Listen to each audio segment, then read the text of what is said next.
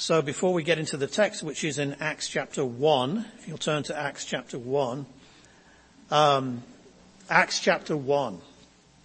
Acts chapter 1, as we speak again about the effects of the God, of the oaths of God, the covenants that God made that affect us and affect the, our understanding of the Bible and the Bible story. Because basically what I'm doing, of course, is taking the covenants that God made and trying to go through the whole of the Old and New Testament so that we can understand the Bible and its storyline more clearly.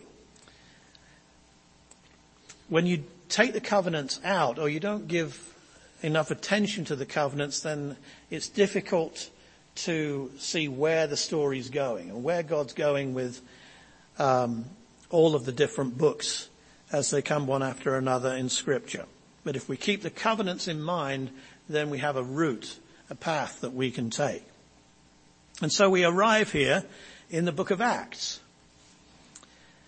And the first chapter of Acts and the first few verses of Acts really uh, pick up from the aftermath of the crucifixion of Christ and address the um, the ascension of Christ and what comes before the ascension of Christ.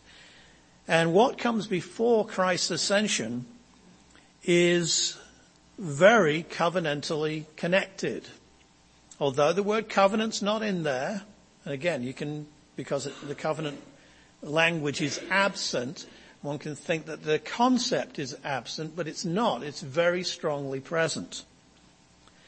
So let's read together verses 1 through 8 and uh, we'll see how this is unpacked. The former account I made, O Theophilus, this is Luke writing, of all that Jesus began both to do and teach until the day in which he was taken up, after he through the Holy Spirit had given commandments to the apostles whom he had chosen to whom he also presented himself alive after his suffering by many infallible proofs, being seen by them during forty days and speaking of the things pertaining to the kingdom of God. And being assembled together with them, he commanded them not to depart from Jerusalem, but to wait for the promise of the Father, which, he said, you have heard from me. For John truly baptized with water, but you shall be baptized with the Holy Spirit not many days from now. Therefore, when they had come together, they asked him, saying, Lord, will you at this time restore the kingdom to Israel? And he said to them, it is not for you to know times or seasons which the Father has put in his own authority but you shall receive power when the Holy Spirit has come upon you and you shall be witnesses to me in Jerusalem and in all Judea and Samaria and to the end of the earth.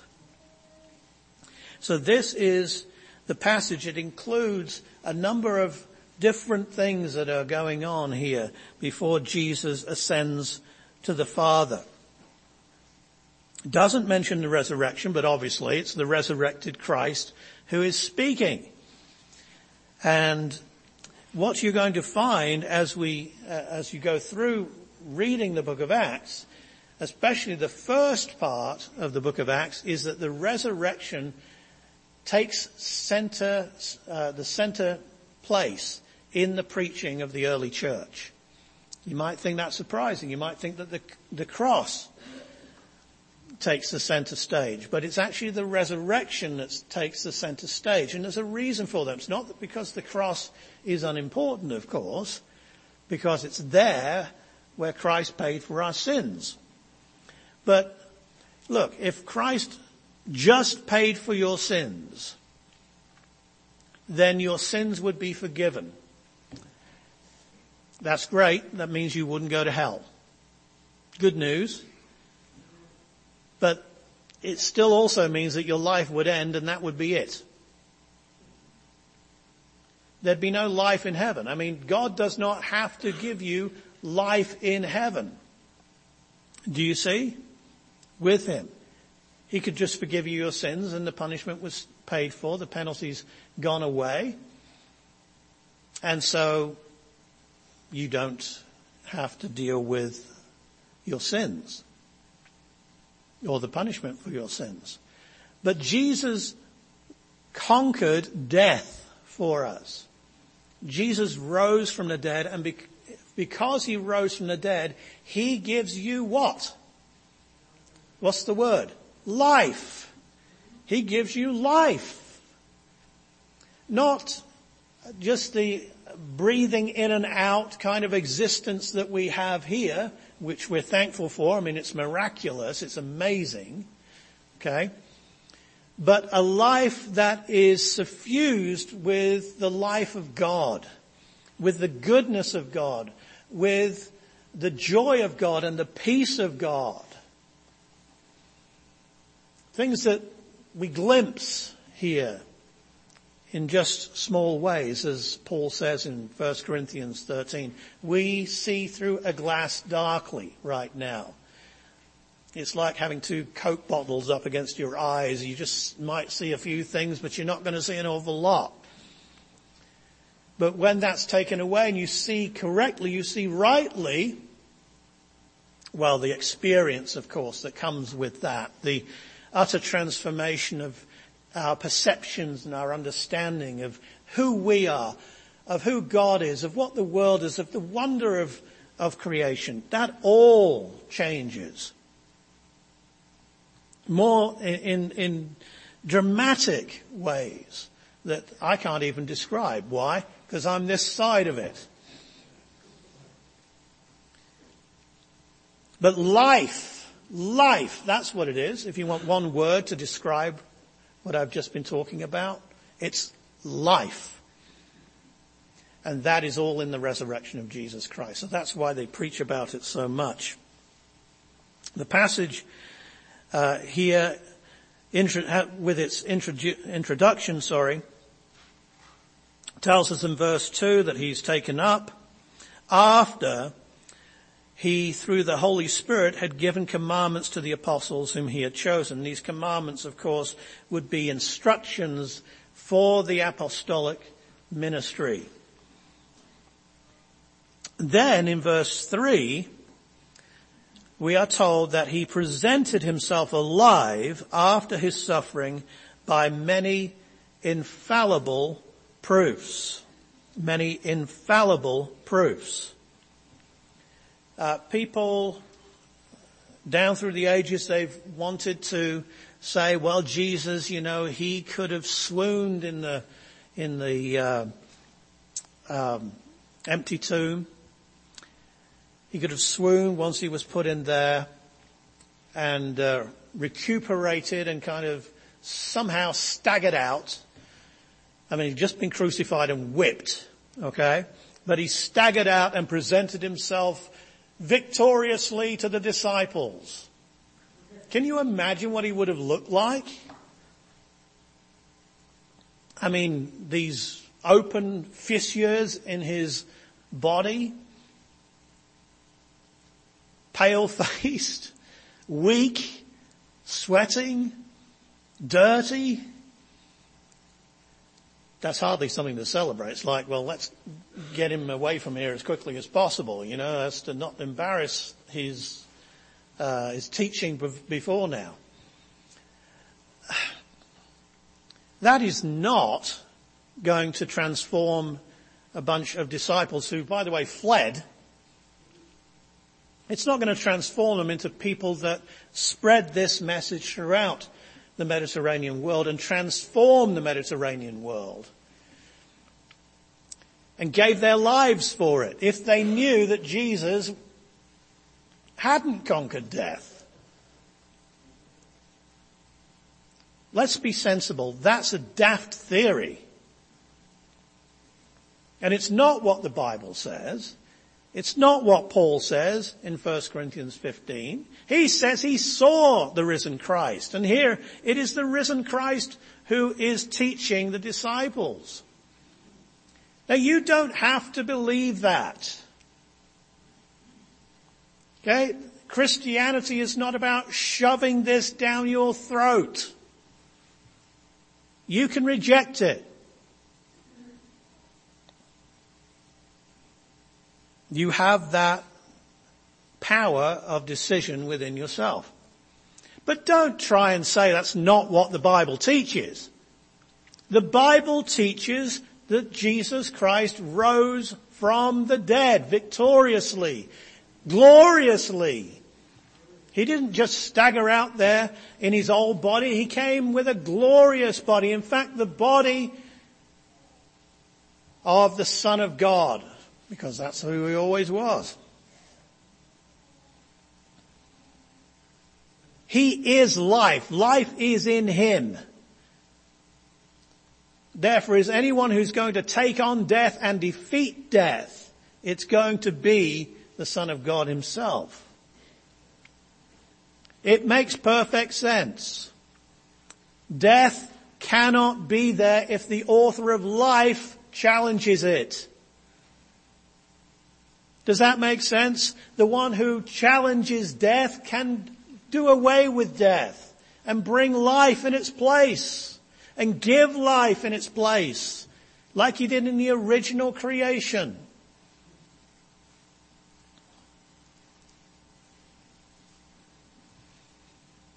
And so he showed himself with many infallible proofs.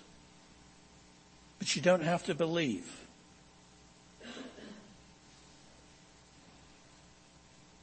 But then it says that he was seen by them, the apostles, during 40 days and speaking of the things pertaining to the kingdom of God.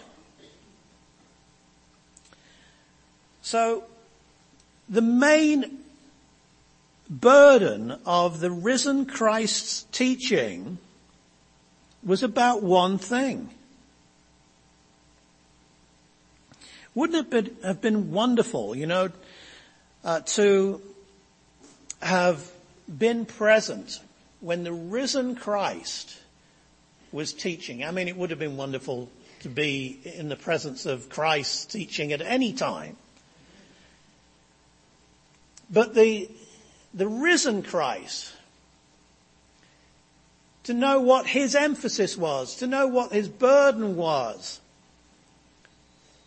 during that 40 day period, what he kept coming back to. If we didn't have this verse, we wouldn't know what he taught. We wouldn't know what it was all about.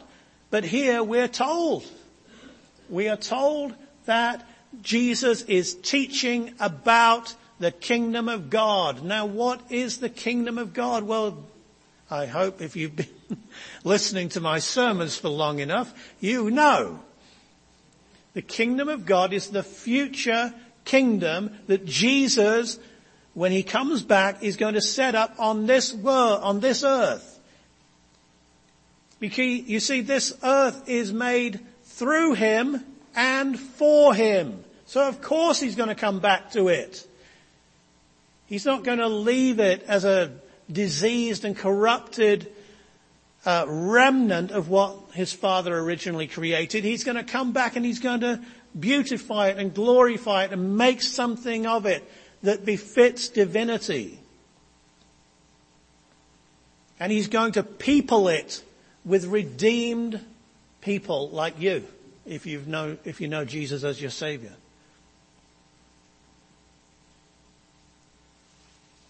That's the kingdom of God. So there are, there is teaching by good men that says that the kingdom of God's going on right now. Welcome to it. Welcome to it. You say, well, where's the evidence that it's going on? Well, they say because of the changed lives of, of believers. But that's great. That's a great sign and it's a wonderful thing and praise God for it. But um, you, like me, are not the complete article, are you? You are still ravaged by sin. I had to apologize for a faux pas just a few minutes ago. If I was sinless, I wouldn't do that. You mess up. You make terrible decisions, unwise decisions, things escape out of your mouth that you immediately regret. You get angry without a cause. You feel envious towards people. You feel, uh, you know, distaste towards people, even though you don't know what they're like. You have problems with the sins that we all have and the temptations that we all have. We're not finished articles. Welcome to the kingdom of God. Or not. Because if that's what the kingdom of God is, uh, you know, you can have it. Okay? That's not the kingdom of God that Jesus was preaching about here. It wouldn't take him 40 days to t- talk about that. You know, oh, by the way, uh, you're going to live in a world where there's still going to be slavery, and there's still going to be sin, there's still going to be corruption, there's still going to be all kinds of wicked things that go on things that, that uh, Satan delights in and things that turn uh, the stomach, if you knew about them, that would turn the stomach of, of an angel. These things all go on. And that's what the kingdom of God is. Come on. And as we'll see in a minute, that's not what the disciples understood him to be saying either. They knew he wasn't talking about some kind of, ooh, spiritual kingdom, okay?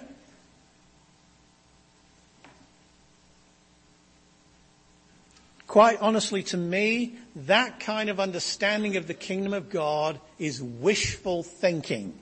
That's us trying to tell ourselves isn't everything wonderful? Isn't it great now? Okay, now that I'm saved. Isn't the world a wonderful? Now come on, get off it. You know it's not. You know your life's not what it is going to be. You know the promises of God have not been fulfilled in your life now. Look at these things. Okay, I can't see the print of this Bible because, you know, unless I put these things on. This is not the kingdom of God, folks, okay?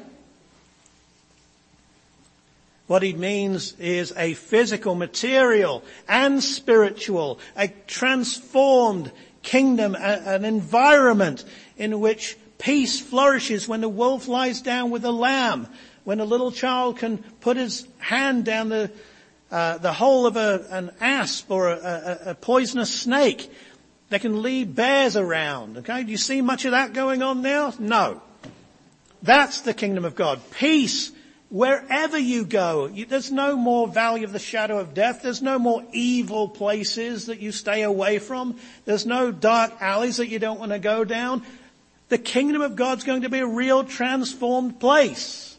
Everywhere is going to be uh, suffused by the presence of God who's going to be right there in Jerusalem governing the world in peace and righteousness and goodness and justice. That's what he was talking about. And that does take quite a bit of time to talk about, doesn't it? What it all means. When's it, uh, uh, when it comes about. And the covenant of God that speaks to the kingdom of God? Well, there's several. There's the Davidic covenant. What is the Davidic covenant about? Come on, somebody tell me. It's about kingship. Kingship. Down, to, traced to the line of David. Jesus is in, in the line of David. He is the last king. People say he's reigning now from heaven. Great. That must be wonderful. But what about what's going on down here? We need Him not in heaven reigning, we need Him down here reigning. That's what it's talking about. That's the kingdom of God, okay? When we've actually got a kingdom down here with a king. But what about another um, covenant? Well, the Abrahamic covenant has uh, promises to Abraham, Isaac and Jacob, and therefore the people of Israel, that they will have possession of a particular land. It's described in Genesis chapter 15. They've never inhabited that land. It goes all the way to the river Euphrates. That's going to be in the kingdom of God. So the Abrahamic covenant is part of that. I believe the priestly covenant that's made with Phineas in Numbers 25 and is repeated in different places. It's repeated in Malachi 3. It's repeated in Jeremiah 33 and several other places. Psalm 106. This covenant is also going to be reenacted. And then, of course, there's the new covenant. Jeremiah 31. We've been to all these places, by the way. I know you, you don't remember, and I don't blame you for that, but we've been to all of these texts in our journey through the Bible.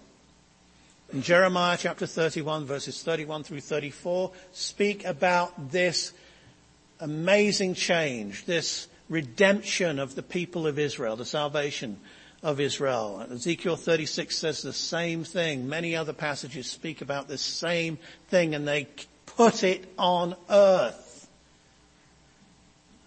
On earth.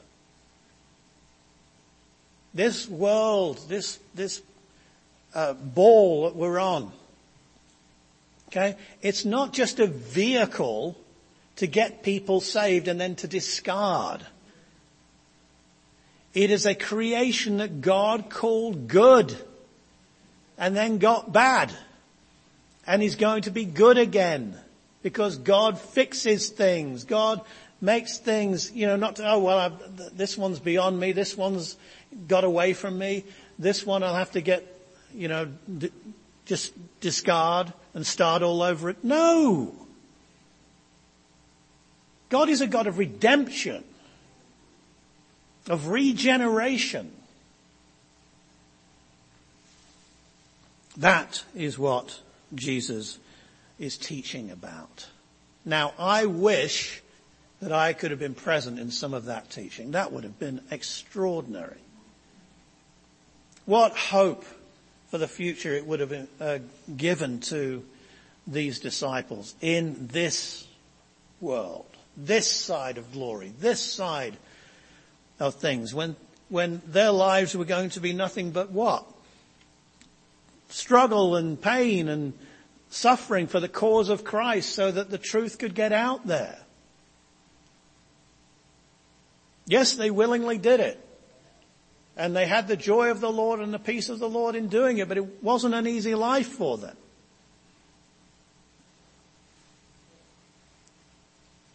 And now they are in heaven awaiting the kingdom that Jesus taught about. In verse 4, it says, being assembled together, now this is afterwards obviously, with them, he commanded them not to depart from Jerusalem, but to wait for the promise of the Father, which he said, you have heard from me. And this has to do, as you can see from verse 5, with the baptism with the Holy Spirit which occurred at the day of Pentecost in Acts chapter 2. You can read about it there.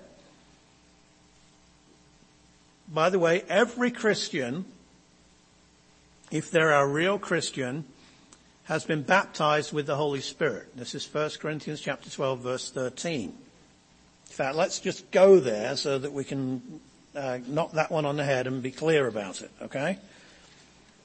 1 Corinthians chapter 12.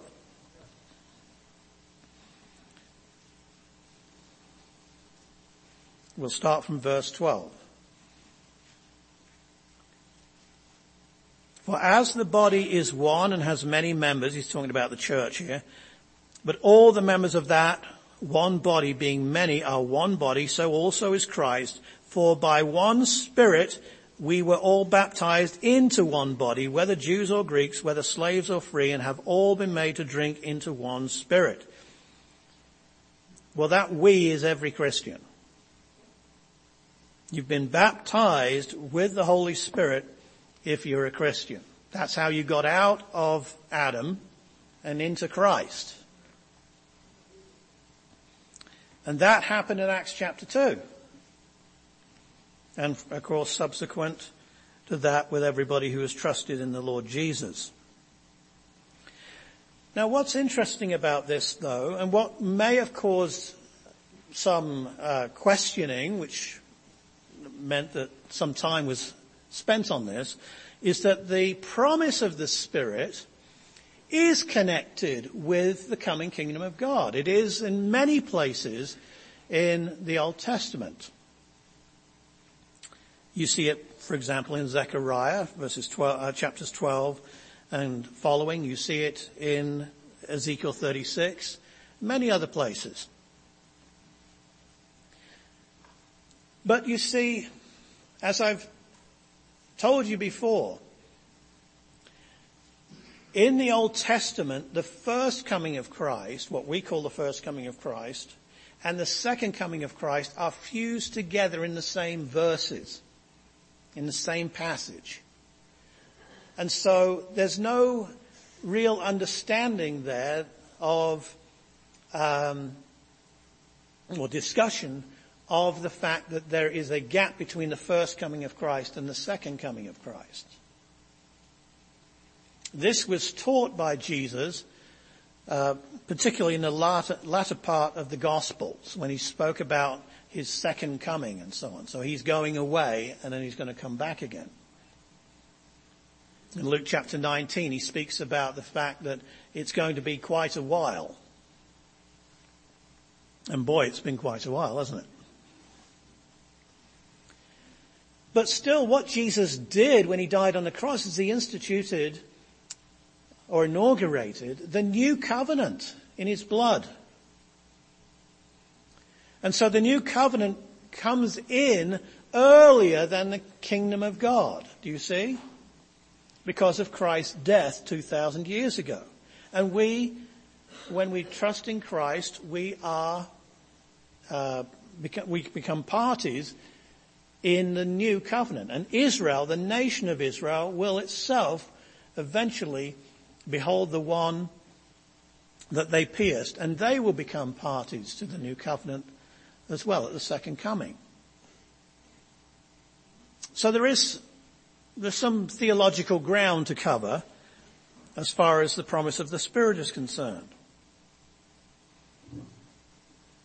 There is a sense that the Spirit is uh, present, but the kingdom is not present.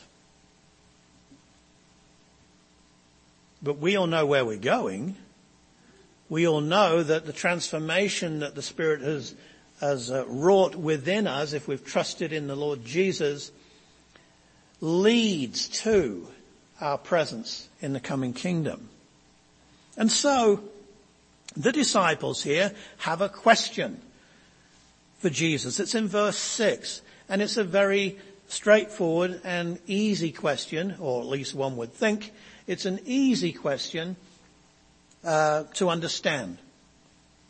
Therefore, when they had come together, they asked him saying, Lord, will you at this time restore the kingdom to Israel? So they've spent a lot of time listening to the greatest teacher who has ever lived speak about the kingdom. And they ask this question. What is the question about? The question is about when. When is the kingdom going to be um, restored to Israel? Because they're Jews. And there are all of these promises in the Old Testament about the restoration of Israel. So of course, they want to be clear on this. Now they know that it's going to happen. They just want to know when it's going to happen. Do you see? Very human question, isn't it? Okay? Kids ask it all the time, you know, when, when, when, when? So will you at this time, now that you're raised from the dead, now that you're going to show yourself, or so they thought, to the world having defeated death, are you going to restore the kingdom to Israel? And his answer is, it's not for you to know. It's not for you to know the times or the seasons, which is what they're asking about. Which the Father has put in His own authority. God's timing is God's timing and He's not going to share His clock with you. He's not going to share His timetable with you. I wish He would. Don't you? Don't you wish that you knew when the rapture was going to happen? Wouldn't it be great? I mean, just imagine what you could endure if you knew that a rapture was going to be like in 385 days and 26 seconds. I mean, you could just, I mean, you'd be fine, wouldn't you, with whatever life put upon you because you would just be counting down to that time. But God hasn't told you. You have to live by faith. You know that thing that you, makes you depend on God and not yourself? That's how you have to live. Believing that God does have a timetable and it is going to come about just at the right time. So Jesus here, it says it's not for you to know. The same as it's not for us to know. The times or the seasons. Now that is a clear answer to a clear question. They're asking about the time when the kingdom of God's going to come. Jesus is responding about the time, saying, none of your business. And then he goes back to what he was talking about in verses four and five, the Holy Spirit. So now you see that question about the restoration of Israel is out of the way. It's been answered. Then he speaks about what's at hand, the work of the Holy Spirit, their present work as uh, before he departs. And of course, in the next few verses, you have the ascension of Christ back to heaven.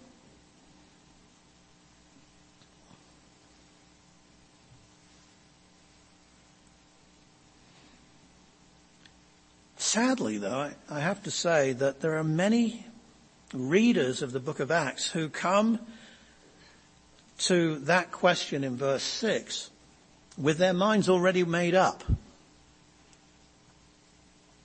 And they say that Jesus' response in verse 7 and verse 8 is an answer that roughly paraphrased goes like this. Look, you bunch of idiots, I've been telling you that it's not a literal kingdom down uh, material kingdom at all, that the church, what you're going into, that's the kingdom of God. Why can't you get it right? But that is not what he says. He just simply says, it's not for you to know the time. Not that no, you've got that question wrong. I've been with you for 40 days. Have you not listened to a single thing I've said? The, the kingdom is now a spiritual kingdom, not a material kingdom. Why are you asking about a material kingdom? He doesn't say that. He doesn't correct them about their understanding of what the kingdom is. Neither could he do that because God has made covenants and he has to stick by them because his character is connected to the oaths that he took.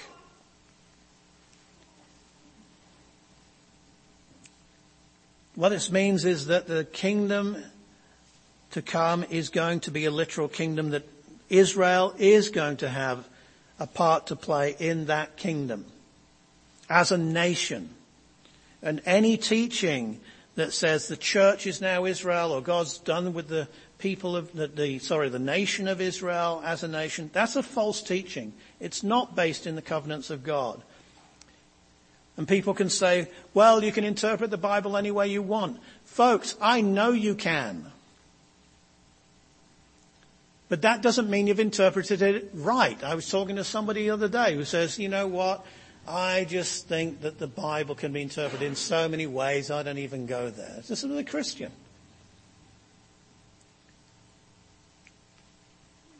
My answer was to him, well, you know, somebody differs from me in their interpretation of the Bible, but they give an intelligent response, then I can respect them even if I disagree with them. But somebody who just says that without uh, knowing what they're saying, with no nothing to back it up, I won't even engage them in conversation about it. He didn't understand I was talking about him. The fact of the matter is Jesus answers the question very clearly. The kingdom is a material kingdom. He didn't correct them, which means that they had it right. When somebody asks you a question and you see that they're, you know, they haven't got, got it right, what do you do first before answering them about the subject at hand? You have to correct them, don't you?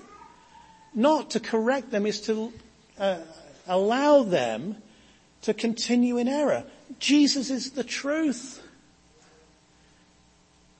Do you think he's not going to correct them? He never had a problem cor- uh, correcting them when he was uh, living in his ministry, did he? He called Peter Satan.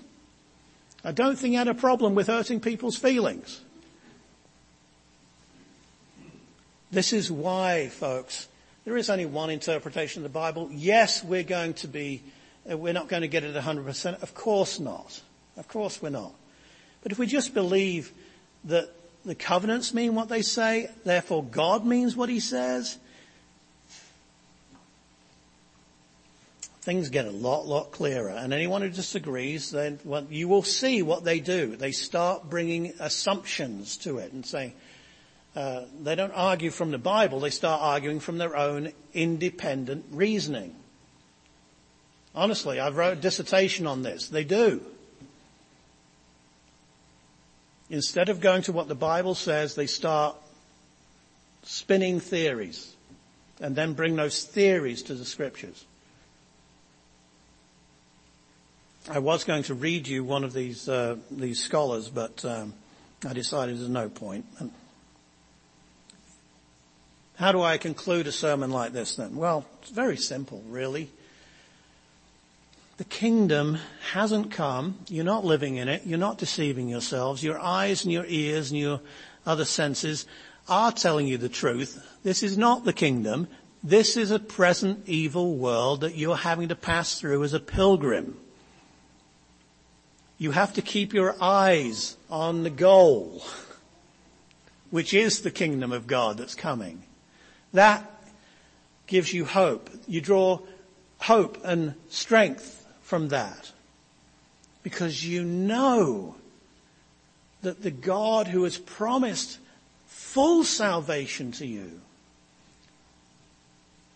a life of uh, indescribable joy and wonder is ahead for you. Not mundane existence, but an existence that is far beyond anything that you can conceive of right now. Just imagine the existence of God. Well, he wants to share that with you in the kingdom of God. Let's pray.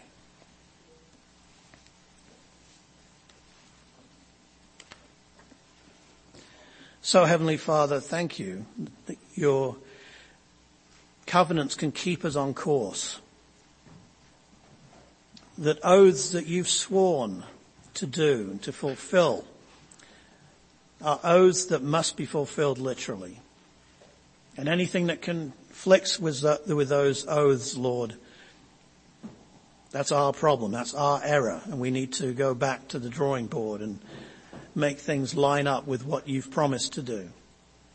We know that Jesus is coming back. We know that he's establishing his kingdom upon this earth. We wait for it, Lord, with bated breath. We, like the disciples, want to know when you will restore the kingdom. Bring it back, Heavenly Father. Send Jesus. But in the meantime, Lord, help us to occupy in reliance upon you until you come. In Jesus' name, amen.